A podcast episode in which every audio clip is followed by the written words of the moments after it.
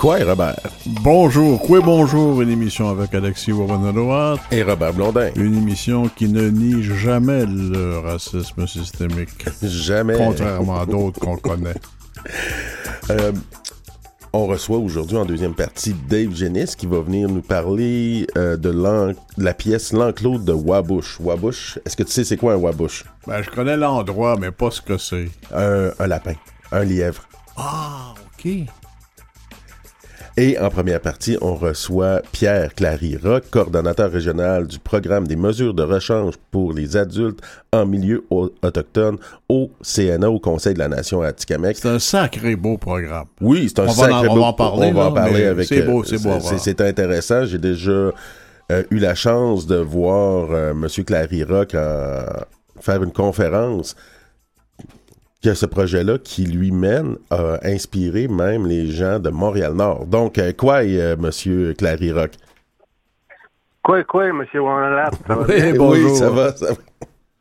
Très, très, très heureux de vous recevoir euh, avec nous aujourd'hui. je trouve que c'est on, voit à quel point la justice coloniale euh, du gouvernement canadien pour les criminels est pas adaptée. On le voit entre autres euh, à quel point on a nos, membres qui sont incarcérés, puis euh, finalement ça fonctionne pas ces solutions-là. Puis si on regarde du côté féminin, pour peut-être 5% de la population, on a 50% de nos sœurs qui sont incarcérés. Donc, la population carcérale autochtone représente 50% de la population euh, carcérale féminine. Là, ça amène qu'il faudrait savoir c'est quoi ce programme-là pour ceux qui celles qui sont moins familiers. Oui, ben, hein? c'est ça. Donc, euh, on a justement un programme de mesures de rechange. C'est quoi que ça, ça mange en hiver, un programme de mesures de rechange?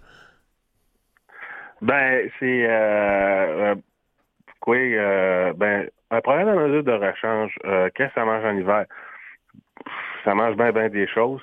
Euh, mais euh, si on regarde en, gros, là, j'avais pas les chiffres pour de, justement au niveau de les chiffres récents, là. Mm-hmm. mais euh, lorsqu'on parle du programme de mesure de rechange Atikamek ou autochtone, c'est on, veut déjudiciariser le plus possible certaines infractions au niveau du code criminel, dont la plus grosse infraction, c'est la violence conjugale, euh, qui, euh, qui découle justement là, beaucoup des pensionnats et euh, des, des, des, épisodes de violence vécus là, par, par nos parents et nos grands-parents. Donc, si on y va étape par étape, la première étape, donc, il y a eu l'acte qu'on a considéré comme criminel qui est perpétré il y a des accusations. Qu'est-ce qui arrive euh, avec le, prévenu, donc la personne qui, reçoit ces accusations-là? Est-ce que c'est vous qui allez le, voir pour dire, bon, ben, on aurait peut-être un programme de mesures de rechange? Euh, est-ce que c'est accessible à toutes les personnes qui font certaines infractions? Ben, au tout début, là, c'est sûr que euh, la police, euh, les, services de police dans les communautés, là, à Tikamek, de Manawan et de, de faut, euh, eux font leur travail au niveau de l'arrêt de l'infraction. Donc, une fois que le, dossier est soumis au, DPCP, au procureur, eux établissent là, dans les critères qu'on a établis d'un commun accord là, avec le, Conseil de la Nation à Tikamek et les DPCP, euh, vont établir vraiment si ça rentre dans les euh, dans les critères. Une mhm. fois que ces critères-là sont respectés, bien, euh, le, DPCP envoie coordonnateur des communautés de Wamantashi au Manoal le dossier en tant que tel. OK. quand, on parle, quand on parle de critères, j'imagine qu'on doit faire en sorte que euh, quelqu'un qui aurait commis un meurtre pourrait pas avoir accédé à ce programme-là. C'est vraiment des critères par rapport à, la, gravité peut-être des actes? C'est quoi qu'on veut dire par critère? Ben, lorsqu'on parle de critères, c'est parce que dans des études ont été faites, des chiffres ont été démontrés que euh, la violence conjugale représentait un gros pourcentage de la représentation judiciaire au niveau des Atikamekw. OK. Donc, pour, être certain, pour, être clair pour les gens qui viennent d'aller prendre un café et qui en ont raté une phrase et demie, ça remplace la prison par autre chose. Ben, ça remplace l'accusation en tant que telle. L'accusation elle-même. Oui, oui, oui. C'est parce qu'on travaille avec la victime, euh, on travaille avec l'accusé, on travaille avec la famille et on travaille avec le territoire aussi. Donc, on, va chercher toute cette dynamique-là pour pouvoir vraiment régler la situation. Pour ce qui est de la victime en matière de, de violence conjugale, faut avoir euh, le consentement de la victime. Si la victime veut travailler dans cette voie-là, on va y aller. Elle va être accompagnée par euh, des membres du conseil de sage du comité de justice. C'est euh, puis on va essayer de trouver une solution vraiment adéquate à Tikamek pour pouvoir pour pas que ça se reproduise justement, pour pas qu'il y ait de récidive au niveau de l'accusé. Mais en violence conjugale, si la victime ne donne pas son accord, on ne peut pas procéder à ce moment-là. OK. Puis de l'autre côté, euh, celle-là qui, qui, fait les, actes euh, de, violence conjugale, est-ce qu'il faut qu'il y ait une reconnaissance de, des faits que, qui l'a amené à être euh, accusé en premier lieu?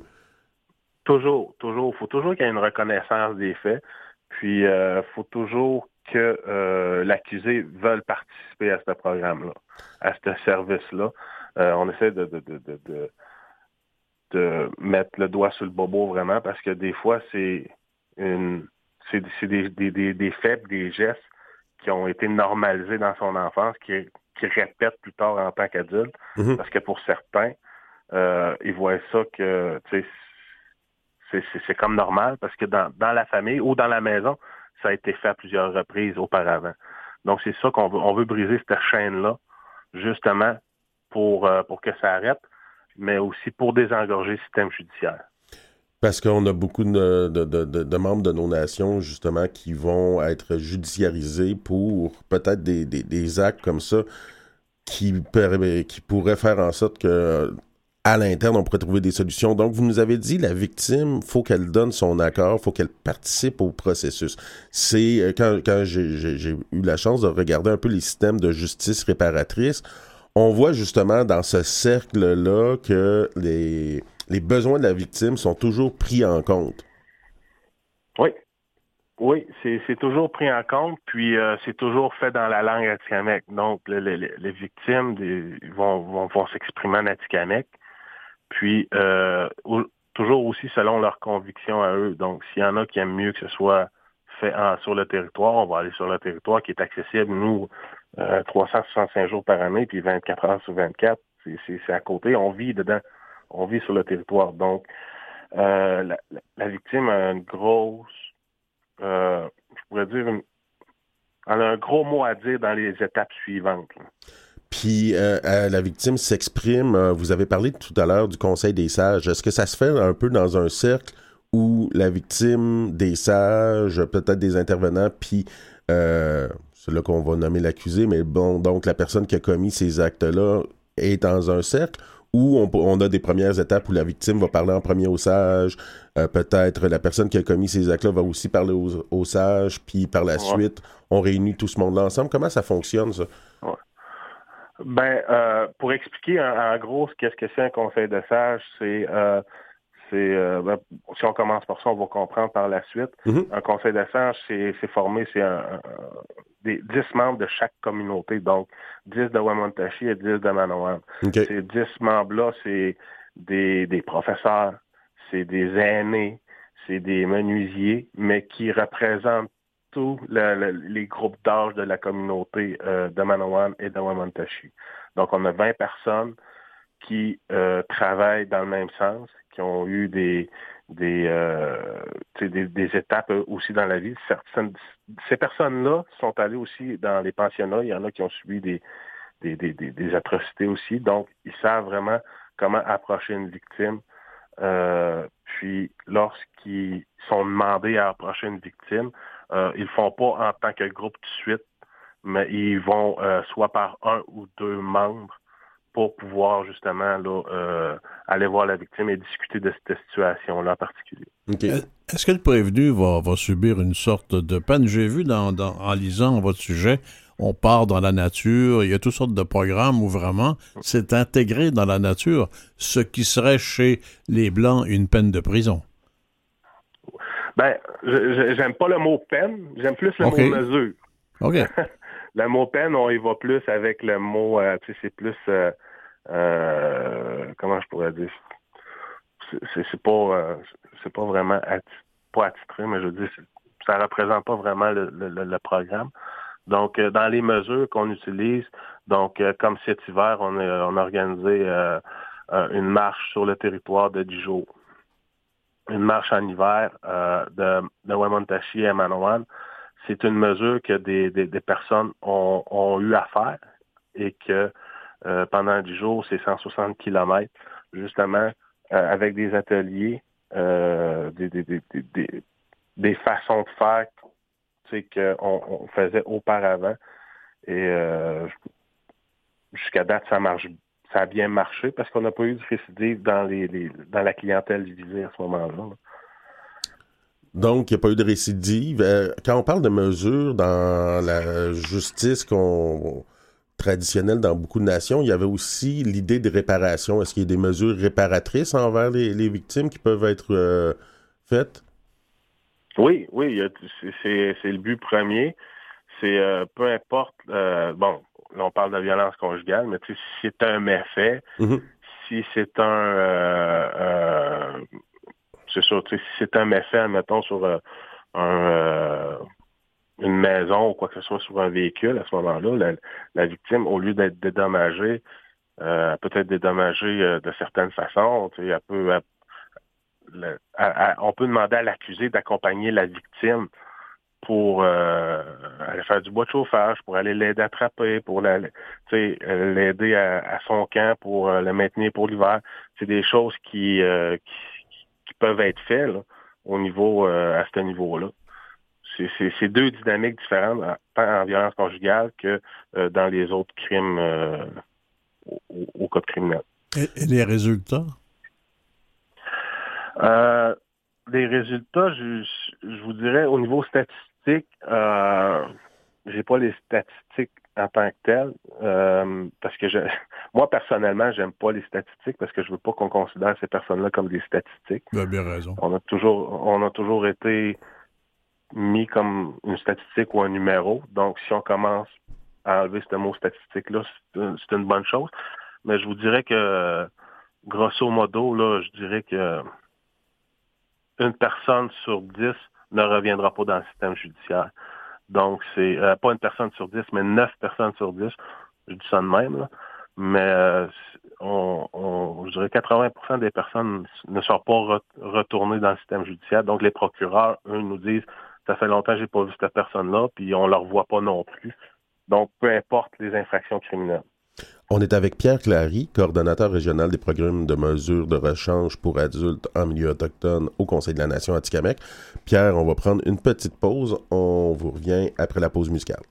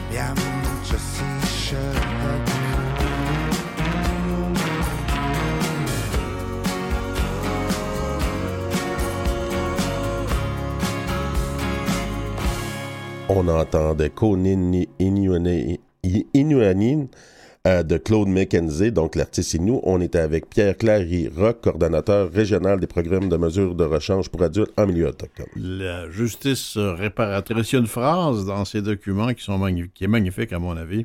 Guérison et réparation plutôt que répression. Ça résume tellement bien ce que mhm. c'est. Euh, dites-nous, Pierre, euh, ça a été difficile de mettre ça sur pied? Euh, ça a été, il y, a, y, a, a une, madame, Diane Chilton, qui a commencé à mettre le, squelette au tout début. selon, selon ses idées, ça a été difficile. par la suite, par exemple, une fois que ça a été accepté par le ministère de la Justice, euh, les portes se sont grandes ouvertes. Euh, Mais ça n'a pas dû être évident de faire accepter ça par le ministère de la Justice, là. Euh, ça a été beaucoup travaillé au, début. Ce qu'ils nous proposaient, c'était pas vraiment, ça reflète, ça reflétait pas ce que les Atikamekw pouvaient donner comme service au niveau de la justice, au niveau du PMRA. c'était un petit peu plus répressif que ce que ça l'est aujourd'hui. Donc, euh, ça a été beaucoup de travail, euh, selon Mme Shilton, euh, de, de, pouvoir faire avancer les choses, de pouvoir donner son point de vue au niveau de la violence conjugale surtout, qui était qui était la pièce maîtresse, je dirais, au niveau du PMRA, parce que c'était vraiment une bonne représentation dans le système judiciaire. Et de l'inclure dans ce programme-là, ça a été une première, là, je crois, au niveau au Québec. Euh, de pouvoir travailler dans ce sens-là. Mais effectivement, il y a eu beaucoup de beaucoup, beaucoup de travail qui ont été faits, qui ça a été difficile. Mais une fois, comme je dis comme j'ai dit tantôt, c'est euh, une fois que les portes se sont ouvertes, là, on nous a donné une bonne marge de manœuvre pour pouvoir donner euh, notre service à la façon que les Atikamekw le veulent. Ce programme de rechange-là est accessible aux Atikamekw de Wemont, Wemontachi et Manawan, comme vous nous l'avez dit. Je me demandais, est-ce que c'est euh, réservé seulement aux membres vivant sur les communautés ou euh, les membres qui pourraient être à Joliette, Shawinigan, Trois-Rivières ou La Tuque euh, pourraient aussi bénéficier d'un programme comme celui-là? ben, pour le moment, ben, pour le moment, oui, pour euh, Wemontaché il faut que les infractions aient lieu sur la communauté, malheureusement. on travaille fort pour pouvoir élargir notre champ d'action. Parce que l'Itaskina n'est pas mal plus grand que juste euh, les territoires de ces communautés-là. Effectivement. Puis, euh, c'est de développer aussi avec d'autres organismes, peut-être, où ce qu'on va aller chercher d'autres expertises, surtout en milieu urbain, euh, qui serait une bonne chose qu'on puisse avoir ces genres de programmes-là, que ce soit avec d'autres organismes, mais que ces programmes-là voient voient jour là, dans les milieux urbains, que ce soit pas juste seulement au niveau des médicaments, mais au niveau des Inuits, au niveau des Cris, au niveau euh, des Algonquins, euh, au niveau des Abénakis aussi, que ce serait ce serait une bonne chose que ces, ces programmes-là, -là, qu'on ait euh, des bons modèles aussi à suivre. On voit chez les Mohawks à Kwasasne, puis dans, je pense à Kanawagé aussi, si je me trompe pas, le développement d'un tribunal local pour les, les, infractions plus mineures, puis aussi en droit civil avec justement euh, des inspirations de la loi de la Grande Paix pour euh, traiter ces, euh, ces dossiers-là. Est-ce que, M. Clary Rock, vous pensez que ça pourrait être éventuellement quelque chose qui pourrait être une solution aussi pour les Atikamekw ou d'autres nations? Au lieu de, tout le ben temps se fier sur la justice coloniale, pouvoir peut-être avoir notre propre système de justice pour les premières étapes? Moi, je pense que oui. Oui, parce que ça, tu sais, on, on veut on va on veut s'occuper de notre monde, on veut on veut qu'on on veut leur donner un meilleur service accessible. Mhm. On veut une, justice plus accessible, mais aussi il faut redonner confiance à cette justice-là euh, qu'ils ont perdu au fil du temps. Euh, les, les, mois qu'on fait quelque chose de quand même beau, de bien, ils font à leur façon à eux. Donc, d'essayer de reproduire ça ici, ce serait euh, au niveau des Atikamekw, ça serait merveilleux, mais tu sais, de le reproduire à notre façon à nous aussi. Oui, oui, mais c'est ça l'idée, oui. Oui, ouais, c'est parce que tu sais, c'est faut pas oublier que chaque nation a leur tradition, a leur coutume. Donc, c'est de, de, l'accommoder à notre façon, mais moi, je crois que ce serait un gros, un gros plus d'avoir ça au niveau des Atikamekw. Et comment Pierre Rock s'est retrouvé un jour dans ce projet-là? Son cheminement, votre cheminement pour arriver à faire ça, c'était quoi? Oh, moi, je viens d'un domaine qui va peut-être vous surprendre. Euh, en 2002, j'ai débuté une carrière au niveau policier. Je viens d'une famille de, de, policiers. Mon père été policier, mon frère est policier, euh, donc c'était euh, mon, chemin était tracé au niveau policier. Je voulais aider le, je aider le, monde de la nation Atikamek. Je voulais euh, mais on était dans une époque où la violence était très prédominante. Donc, euh, à un certain moment, je me, en vieillissant, je me suis dit, faut que je trouve une autre façon de les aider. Et euh, quand j'ai entrepris mes études en criminologie à l'Université Laval, c'est là que je me suis dit, euh, c'est peut-être un autre avenue que je peux aider le monde aussi de cette façon-là. Donc, euh, je suis parti du milieu policier et euh, passé comme de l'autre bord, je dirais. Est-ce que c'est qu'il y avait des toujours un lien pareil. Est-ce qu'il y avait des déceptions comme policier de travailler juste dans la répression? Euh, oui, parce qu'on voit pas la suite. On, on voit pas vraiment. moi, je le voyais qu'il n'y avait pas d'aide pour ces personnes-là parce qu'on voyait qu'il y avait un problème. Mm-hmm. On sait qu'il y a un problème, on le voit, mais on n'a pas les outils à ce moment-là pour pouvoir aider ces personnes-là, que ce soit des victimes, que ce soit des accusés, que ce soit des témoins. On, les, les, les services n'étaient pas adaptés. Donc, euh, on m'a ouvert la porte à un moment donné de dire il y a cet emploi-là de coordonnateur qui pourrait peut-être t'intéresser. Et j'ai sauté dans le train euh, à pieds joints. Et une fois, dans le train, une fois dans le train, à pieds joints, euh, avez-vous connu des moments particulièrement mémorables qui justifiaient votre passage à l'acte dans ce domaine-là, des, des, beaux moments qui vous ont encouragé? Ben, des moments comme cet hiver, quand beaucoup de personnes sont euh, quand l'expédition a eu lieu, ça a été un beau moment parce que c'était c'était ça qu'on voulait euh, développer. C'était cette justice-là qu'on voulait développer. Mais chaque merci ou chaque sourire qu'on remet, que ce soit euh, à un accusé ou à une personne qui vient chercher nos services au niveau judiciaire, parce que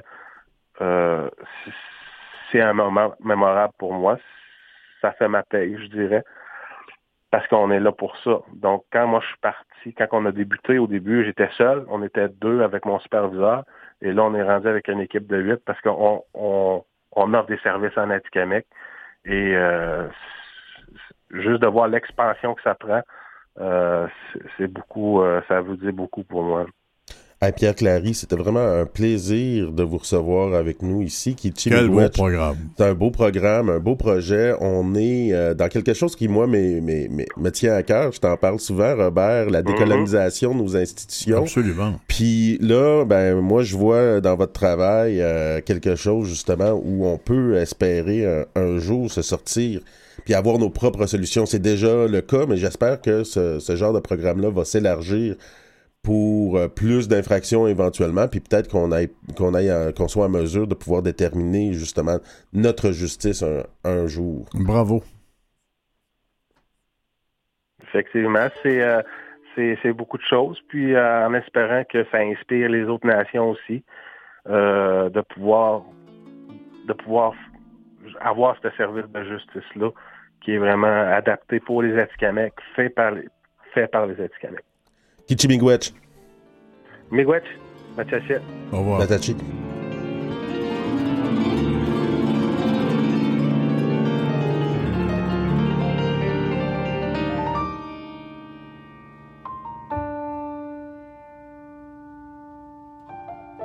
Nuenuchion, Ojahumeco e Renagahu. Nit, Atico.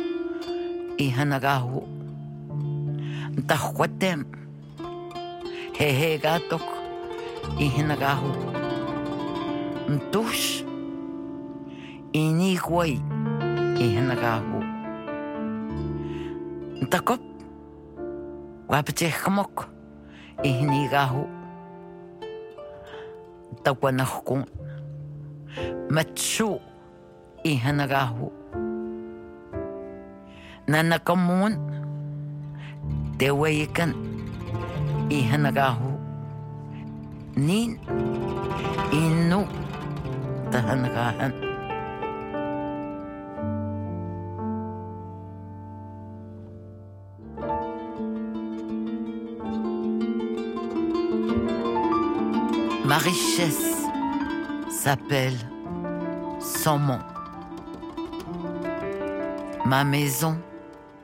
s'appelle caribou. Mon feu s'appelle épinette noire. Mon canot s'appelle boulot. Ma robe s'appelle lichen. Ma coiffe s'appelle aigle. Mon chant s'appelle tambour. Moi, je m'appelle humain. Vous écoutez Koué Bonjour avec Alexis Wawanolwat et Robert Blondin. À la fin de la première demi-heure, nous écoutions le collectif Auto euh, Echo avec Marichelle Sapel. On entendait la belle voix de Joséphine Bacon.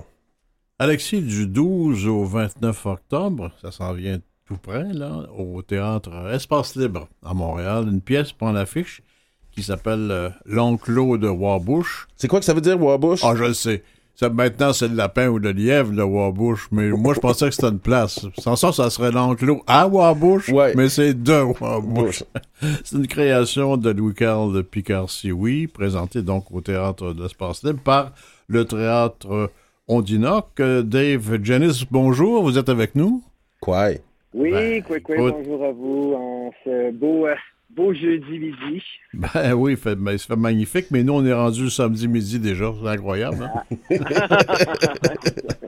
Écoutez, parlez-moi un peu, on va parler de la pièce, c'est sûr, Oui. mais parlons un peu du théâtre Ondinoc. euh, c'est quoi exactement? Ben, ce théâtre-là, c'est une, une institution, je pourrais dire, un théâtre qui existe depuis 37 ans cette Ben année. Euh, J'en suis directeur artistique depuis euh, maintenant cinq ans. Euh, c'est un théâtre qui a donné euh, beaucoup de beaucoup de possibilités à de, de jeunes acteurs euh, autochtones de faire leur place euh, sur les scènes théâtrales du Québec. Et, et ben, c'est aussi un, un- un théâtre qui a, je pourrais dire, démarré avec une proposition qui était très intrigante à l'époque, avec un théâtre axé sur l'ancestral, le cérémonial, euh, théâtre de masque. euh, on utilisait beaucoup le chant, le mouvement, euh, des productions assez euh, assez avant-gardistes pour l'époque, en 86. Puis avec le temps, ben, on a fait place à la nouvelle génération, dont j'en fais partie, où on a intégré le théâtre un peu plus contemporain. Et donc, on a conservé cette mixitude-là dans nos œuvres. Et ça fait ce que Ondinoc est aujourd'hui. Euh, je crois qu'on est encore euh, essentiel dans le paysage théâtral euh, de Montréal puis euh, du Québec. Surtout avec cette résurgence de la culture autochtone qu'on peut voir en ce moment, c'est la place qu'on nous fait aussi euh, dans, dans- dans le monde culturel. Bien sûr, euh, depuis environ euh, 5-6 ans, je trouve qu'il y a une belle ouverture qui se fait euh, par les théâtres institutionnels. On, on sent qu'il y a aussi un, un- un nouveau vent euh, qui, qui change, un vent de, un vent de, de fraîcheur, euh, une nouvelle dynamique aussi euh, dans, dans des directions artistiques, des théâtres institutionnels, avec des gens qui prennent des postes, euh, qui sont un peu plus jeunes, qui sont, je dirais, plus ouverts à prendre des risques, à nous donner aussi notre opportunité, notre chance de, de faire euh, connaître nos histoires, puis de montrer nos talents. Donc ça, c'est indéniable. Euh, si on si on n'avait pas ça, ben on serait encore euh, à cogner au pas, puis à, à demander de, de nous laisser de nous laisser jouer. Et comme, et comme, comme dirait Alexis, avec l'ouverture des coloniaux sur le- les, Oui. les réalités autochtones, ça aide à, à s'épanouir.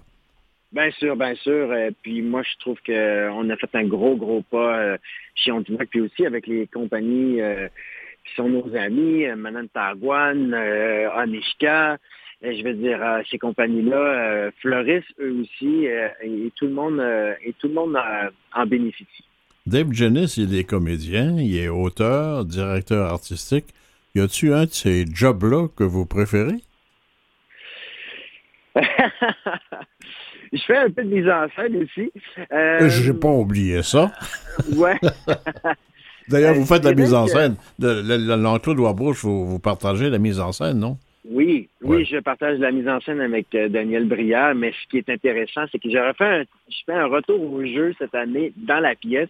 Je remplace euh, Marco Poulain, qui est un, un excellent acteur, mais qui ne pouvait pas euh, reprendre euh, le spectacle. Donc, euh, je me suis offert et, et Daniel a dit, ben oui, pourquoi pas. Alors euh, là, j'ai comme le double chapeau. Euh, Comment un double le chapeau? Un triple. chapeau? oui, c'est ça, le triple chapeau. J'ai- J'aime beaucoup faire euh, la direction artistique, mais je, je vais vous avouer que c'est pas c'est pas euh, c'est pas ma tasse de thé. C'est pas la chose que je préfère le plus. Il y a beaucoup de beaucoup de bureaux. Euh, ça demande énormément de, de rencontres d'équipes, de réunions. Il y a des budgets. Euh, c'est sûr que je, je, je suis, je suis capable euh, de, de, de faire tout ça, mais c'est pas c'est pas vraiment ça. Dave Jenny, c'est un créateur avant tout. C'est un, un grand garçon, mais aussi un grand bébé qui aime s'amuser, plonger dans des territoires inconnus. Ah, Puis oui. ça, ben, on peut le faire dans, dans les salles de répétition ou en laboratoire. Ou... Et, et là, je m'amuse comme un... Je m'amuse vraiment. En ce moment, on est en pleine répétition. On se prépare pour la première. Bon, ben, par- euh, parlons-en un peu de l'enclos de Wabouche. là. De, de- de quoi ça cause, la pièce? Est-ce qu'on parle d'un d'un lièvre ou d'une personne, Wabush? ben oui, l'enclos de ce lièvre-là, moi je pense que ce lièvre-là, on peut, on peut dire que, que le personnage principal qui est joué par Charles Bender, euh, ce, ce, ce Pierre Wabush, c'est son nom de famille en fait, Euh, Wabush, on peut le considérer un peu comme un lièvre euh, un petit peu peureux, se cache dans son dans son terrier cache, une fois de temps en temps, mais on suit, on suit cette histoire-là de, de notre Pierre. euh, qui est, euh, qui est un peu perdu dans la vie, qui, euh, qui se cherche, euh, qui, euh, qui a un passé un peu euh, difficile avec un, un père, euh, un père malheureusement qui, a décédé un peu trop tôt, une mère qui a des problèmes, euh, euh, je dirais, sociaux. Et ça a fait un, garçon un peu, un peu mélangé, un peu poqué. Et euh, maintenant qu'il est adulte, ben, il est encore, il est adulte, mais il est encore, je dirais, très junior dans, dans sa manière de vivre puis de, de voir la vie. Et puis un bon soir, euh, son grand ami Noé Saint-Ours lui fait boire une concoction un peu douteuse, une, saganité euh, hallucinogène qui l'amène euh, à, à- qui l'amène dans dans différentes sphères de sa vie.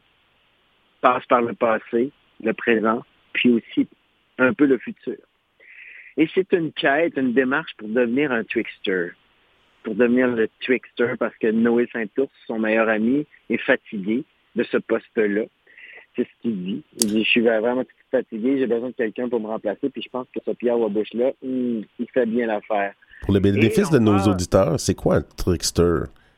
Ben, le trickster, c'est. euh, on peut le voir de différentes manières, puis ça dépend, ça, ça dépend aussi euh, de- dans chacune des nations, on le voit aussi de, de différentes manières. Mais le trickster, en gros, c'est un peu comme l'espèce de troubadour, celui-là qui vient. euh, qui vient brouiller les cartes, qui vient, euh, qui vient euh, remettre en question l'ordre, je dirais, l'ordre établi, Oui, euh, qui vient, euh, c'est ça, qui vient déranger, puis qui peut un joueur de être, tour un peu. un joueur de tour et puis qui peut être pris sous plusieurs formes. Il peut être d'une forme humaine, il peut être d'une forme animale, il peut être euh, juste un, un, un vent de passage. Mais c'est ce qui est le fun euh, avec ce rôle-là, c'est qu'on peut vraiment, vraiment, vraiment s'amuser. Et c'est ce rôle que je reprends. Ma mère, dans, ma mère, dans ouais. ses œuvres, euh, Christine Siwi Wanaloat, représente Ben souvent oui. le trickster comme un lièvre. Ben oui. Ah ben, on est en- on est en plein dedans. Mais il paraît que de cette pièce euh, de l'enclos de Wabouche, l'humour est assez euh, corrosif, assez présent aussi, non? Ah, ah oui, c'est fait les- le charme de l'écriture de Louis Carl. C'est c'est son côté humour noir, c'est son côté autodérision parce que on rit beaucoup, euh, euh, on rit beaucoup de, des allochtones, mais on rit beaucoup de nous aussi. On, on, on rit de l'au- de l'autochtone qu'on est, euh, avec nos, nos beautés, nos travers. Euh, on frôle un peu euh, euh, les ravages que, que la crise d'Oka a pu faire aussi euh, aux Autochtones intérieurement et humainement. Euh, et et c'est très drôle. On a voulu amener un côté euh, très, très ludique à cette mise en scène-là. On a de la projection vidéo aussi. Parce qu'on trouvait que ça allait, ça allait de pair avec euh, l'écriture Ça- de Louis Carl. Ça a d'abord, ça a d'abord été des, des nouvelles, hein, avant d'être une pièce de théâtre? Oui, euh, les Chroniques de Kitschké, qui était le livre, euh, le premier livre euh, de, de Louis Carl. Le deuxième est, est sorti, là. Euh, donc, pour ceux qui sont intéressés à suivre les aventures, Ouais. c'est- c'est possible. Mais euh, moi, j'ai rencontré Louis Carl euh, après avoir lu les, chroniques de Kitschké, puis je lui ai demandé, euh, Louis Carl, je, trouve ça vraiment intéressant, tout ton univers, j'aimerais ça que qu'on fasse une production théâtrale avec ce spectacle-là, avec ce livre-là, pardon. Puis là, il me dit, oui, très bonne idée, mais je veux pas en faire une adaptation. J'aimerais ça qu'on me donne carte blanche puis que j'arrive avec quelque chose. J'ai dit oui, ok, pas de problème, je te fais confiance, je te connais depuis longtemps, j'aime ton univers. Alors propose-moi, euh, propose-moi un texte avec au moins deux personnages qu'on peut retrouver dans ton livre. Et est né, euh, cet enclos de Wabush là, euh, qui, à partir de ce, ce, ce, ce, Pierre Wabush là et de son ami euh, Noé Saint-Ours. À partir de ce travail de Louis-Carl Picard-Sioui, qui a refait donc un texte, est-ce que Mhm. ça impliquait des défis particuliers au niveau scénique, au niveau de la mise en scène? Ah oui, Ben oui, parce que Louis Carl, c'est vraiment... euh, Louis Carl n'écrivait pas souvent de théâtre, alors il écrivait tout, tout, tout. il, y avait déjà comme une mise en place, une mise en scène dans sa Il y avait tête. des didascalies euh, Ouais, sérieuses. beaucoup. Oui, de grosses didascalies. Puis on lui a dit, OK, Louis Carl, je pense qu'il va falloir que tu nous fasses vraiment confiance. Les, les- Puis, les au- les auteurs ont tendance à faire beaucoup. Juste une petite anecdote. J'ai j'ai Oui. déjà enseigné à l'École nationale de théâtre l'écriture dramatique radiophonique. Et un des auteurs avait écrit dans son texte On entend le loup qui a peur et qui recule sur la neige fraîchement tombée. Donne ça à un bruiteur pour le fun. Effectivement, mais c'est un peu ça que Louis Carl nous dit. Puis là, c'était toutes les émotions que le personnage vivait. Disait, ça, c'est ça, tu laisses ça au metteur en scène, tu laisses ça à l'acteur de retrouver euh, trouver, euh, ces émotions-là. Mais c'était bien, bien, bien plaisant. Mais oui, c'était un gros défi parce que euh, je vous avouerai que dès les premières euh, répliques, on tombe déjà dans un univers fascinant. Puis là, tu fais, OK, comment on va mettre ça en scène? C'est pour ça que j'ai eu l'aide euh, vraiment, euh, vraiment importante de Daniel. Nos deux univers euh, ont été très, très forts, je pense, ensemble. On a, on a pu, on a pu bien, bien conjuguer ça. Daniel s'occupait beaucoup de tout l'enrobage esthétique. Et puis moi, j'ai fait la direction vraiment des acteurs. Puis là, ben, ensemble, on reprend présentement euh, et on retravaille encore avec les acteurs. Puis là, je travaille vraiment avec Daniel sur la direction des acteurs. Fait que c'est Ah. vraiment... euh, Rien qu'à vous entendre, vous avez du plaisir à faire ça. Là? Ah. Ça fait, euh, je dirais quoi, là, ça fait 17 ans que je suis dans le métier. Et euh, je, je, je suis encore toujours aussi euh, amoureux, ébahi par le talent de mes amis. Je m'amuse encore dans une salle de répétition, autant que je peux m'amuser quand je suis chez moi seul en train d'écrire. Euh, je trouve ça fascinant. De... Je, je pense que j'ai travaillé fort pour arriver où ce que je suis, mais je crois sincèrement qu'il y a, qu'il y a quelque chose en haut, qu'il y a une force qui, qui nous aide. Euh, un, un trickster peut-être. Encore lui. Il y en a toujours aide, un dans un euh, coin quelque part. Hey, Dave, euh, l'émission s'achève. là. Li- le- le- ça va prendre l'affiche de l'entre-deux-bouche au Théâtre de l'Espace Libre à Montréal du 12 au 29 octobre. Est-ce qu'il y a un avenir, un futur après ça? pour le moment, on est en discussion. Euh, il y a des possibilités qu'on ait joué à Ottawa, donc euh, au CNA, au Centre national des arts, euh, au Théâtre autochtone. Mais il n'y a rien vraiment encore de, de, de conclu, mais il y a des pourparlers. Ah bon, ben, on- C'est sûr que c'est une grosse production avec beaucoup d'acteurs. C'est toujours un, un défi de pouvoir tourner avec ce genre de théâtre-là. Mais du moins, comme vous l'avez dit, du 12 euh, au 29 octobre, on est à espace libre, puis on espère que les- le public va être au rendez-vous. Dave Jennis, membre de la Première Na- Nation Wallace-Tokoyik Wassibekuk, euh, Wally One, euh, donc metteur en scène de l'enclos de Wabush. Euh, merci beaucoup pour votre participation à notre émission aujourd'hui. Well, you want go match, ça me fait plaisir. Bonne journée à vous. on se retrouve au théâtre. Oui, merci. Bye bye.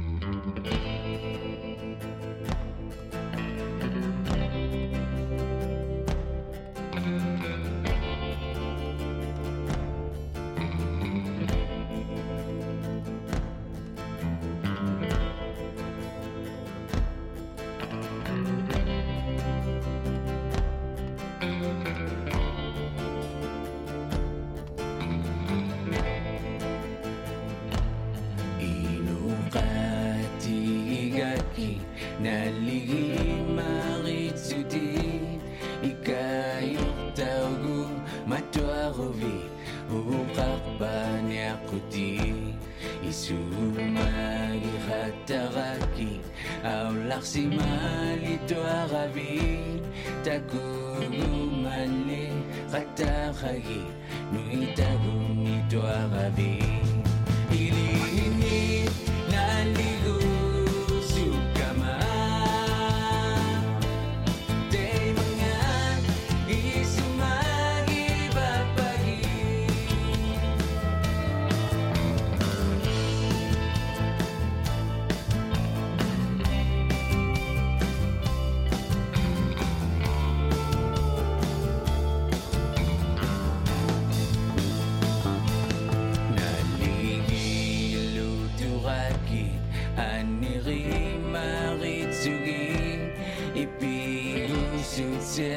วันเนี้ยเขาดี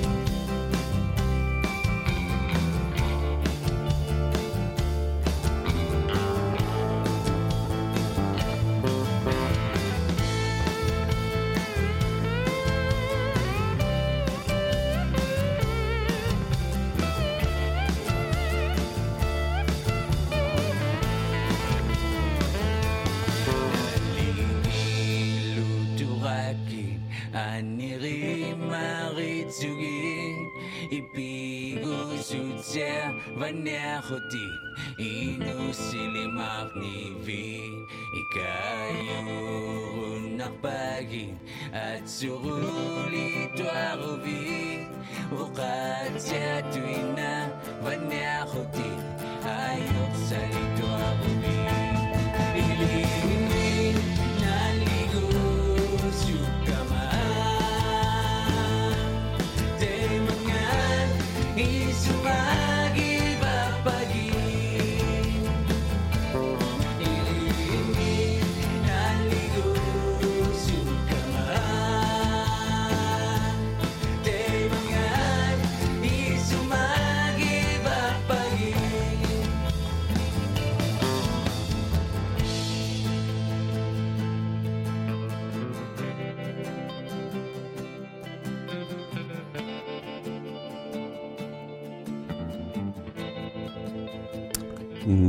Nous écoutions Inuka.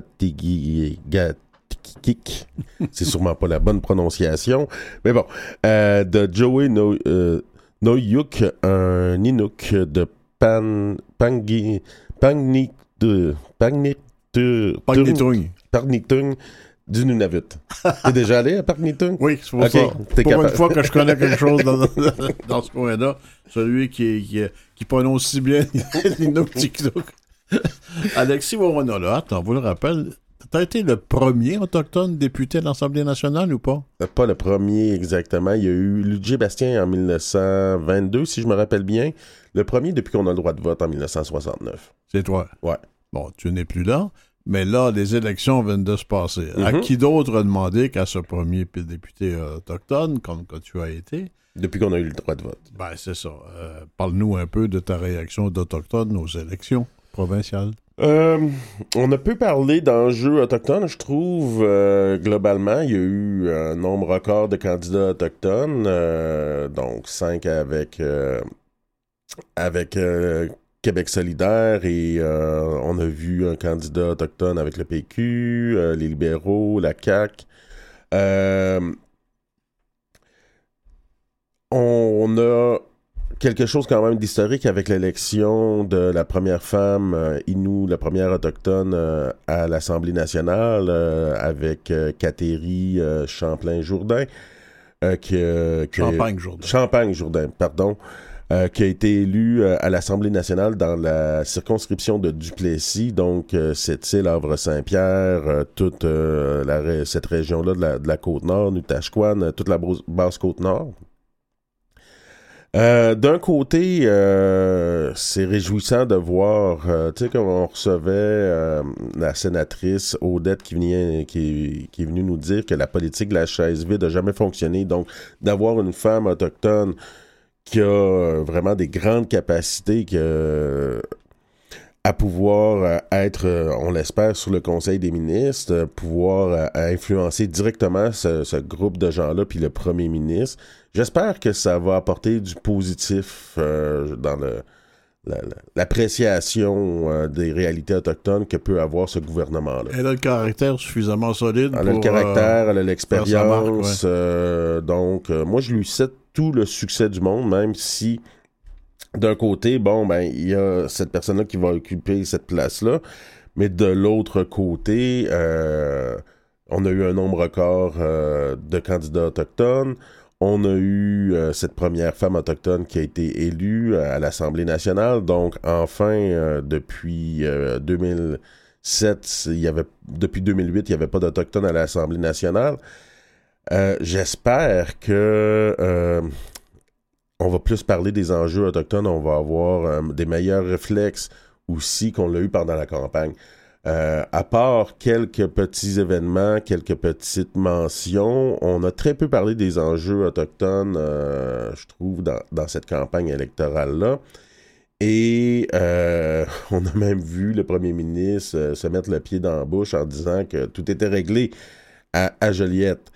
Donc, même si c'est excusé à- après, on peut voir à quelque part son état d'esprit par rapport aux, aux Autochtones. Donc, j'espère, je souhaite vraiment de tout cœur que l'arrivée de Madame euh, Cathéry euh, Champlain-Jourdain va... Champagne. Champagne-Jourdain. Qu'est-ce que t'as contre le champagne, finalement? Qu'est-ce que j'ai avec Champlain? Donc, euh, Champagne-Jourdain va pouvoir faire une différence. On va le voir, euh, c'est tout le temps, bon, ben, on a des belles paroles, on va le voir, euh, premièrement, la composition du Conseil des ministres, si on y fait une place euh, au Conseil des ministres, puis par la suite, dans les actions que ce gouvernement-là va porter envers les Premières Nations. Je remarque une chose intéressante à son propos, c'est que dans le monde des médias, on a toujours parlé d'elle en disant que c'était une autochtone. Oui. Et il y, a- il y a eu des fois des gens, où on parlait des gens qui l'étaient, mais on, on disait pas qu'ils étaient autochtones. Maintenant, on le dit, puis avec fierté. Mhm. C'est quand même un, un changement important. Oui, c'est un changement important. euh, surtout que c'est, il y a quand même un aspect historique à, à cette élection-là. Écoute, essaye de me débrouiller un peu, moi j'y comprends pas grand-chose. La protection de l'enfance, la Cour donne raison au Datikamek euh, d'Opichiwan. Qu'est-ce, que c'est cette histoire-là exactement? Bon, on le sait, euh, qu'est-ce qu'on appelle la loi communément C92 a été passée par le gouvernement fédéral. Euh, la loi, son titre long, c'est la loi sur les familles autochtones de Premières Nations et. Euh, en tout cas, bref, cette loi-là, la, la loi C92, permet aux communautés de pouvoir faire leur propre loi de la protection de la jeunesse. On en a déjà parlé l'année passée. Le gouvernement du Québec a dit non, non, non, non, non. Puis on avait même, euh, discuté avec le ministre Lafrenière, euh, qui était venu nous dire que d'avoir plein de lois de protection de la jeunesse sur le territoire, ça allait être ingérable, puis euh, ça allait compliquer les choses pour rien. Que toutes les communautés devraient finalement se, se mettre sous la LPJ, la loi de la protection de la jeunesse du Québec. Et on a vu ce gouvernement-là, de la CAQ, contester la validité euh, constitutionnelle de la loi fédérale qui donnait ces pouvoirs-là aux communautés.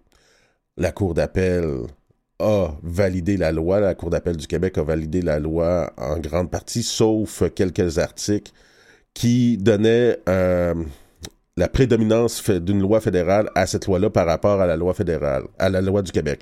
Donc, ce que, ça veut dire, grosso modo, c'est que si il y a un conflit d'application de la loi de la, loi de la protection de la jeunesse puis de la loi d'une communauté, on venait donner la prédominance à la loi de la communauté parce que dans la thé- théorie constitutionnelle, les lois fédérales ont prédominance sur les lois des provinces. Tout ça pour en arriver à, à cette euh, cause-là où donc le procureur général du Québec est venu dire que euh, la loi euh, de la LPJ, la loi de la protection de la jeunesse, devait s'appliquer à un enfant de la communauté Topitchouan. Topitchouan est la première communauté au Québec et la seule qui a développé sa loi puis qui l'a mise en application.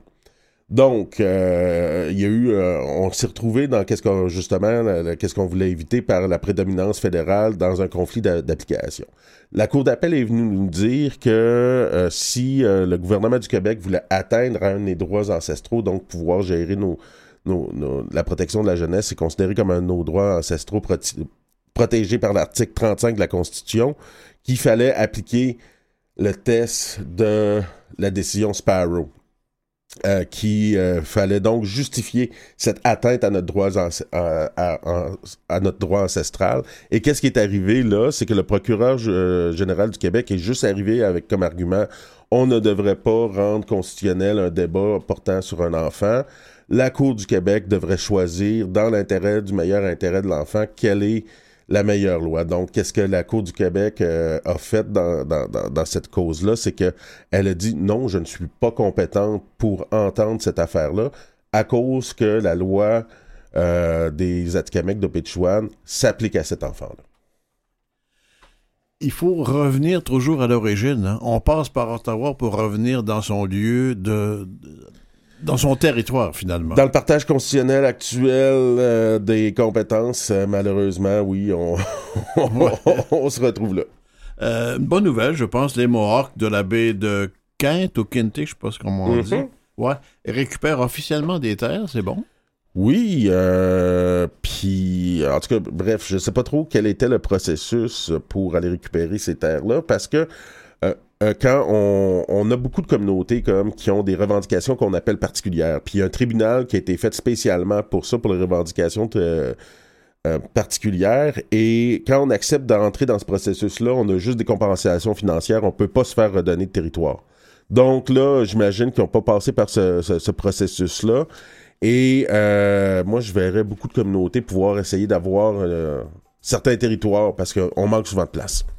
Et dans toutes ces bonnes nouvelles, il y en a eu de moins intéressantes, évidemment. Faible participation d'employés fédéraux aux sessions de formation des Autochtones. On est, on est surpris de ça terriblement. On n'est pas si surpris. L'émission s'achève ainsi. Alexis Wabandolohat. Robert Blondin, Et Mathieu Tessier, Claire Guérin. On revient la semaine prochaine avec grand plaisir. à la semaine prochaine.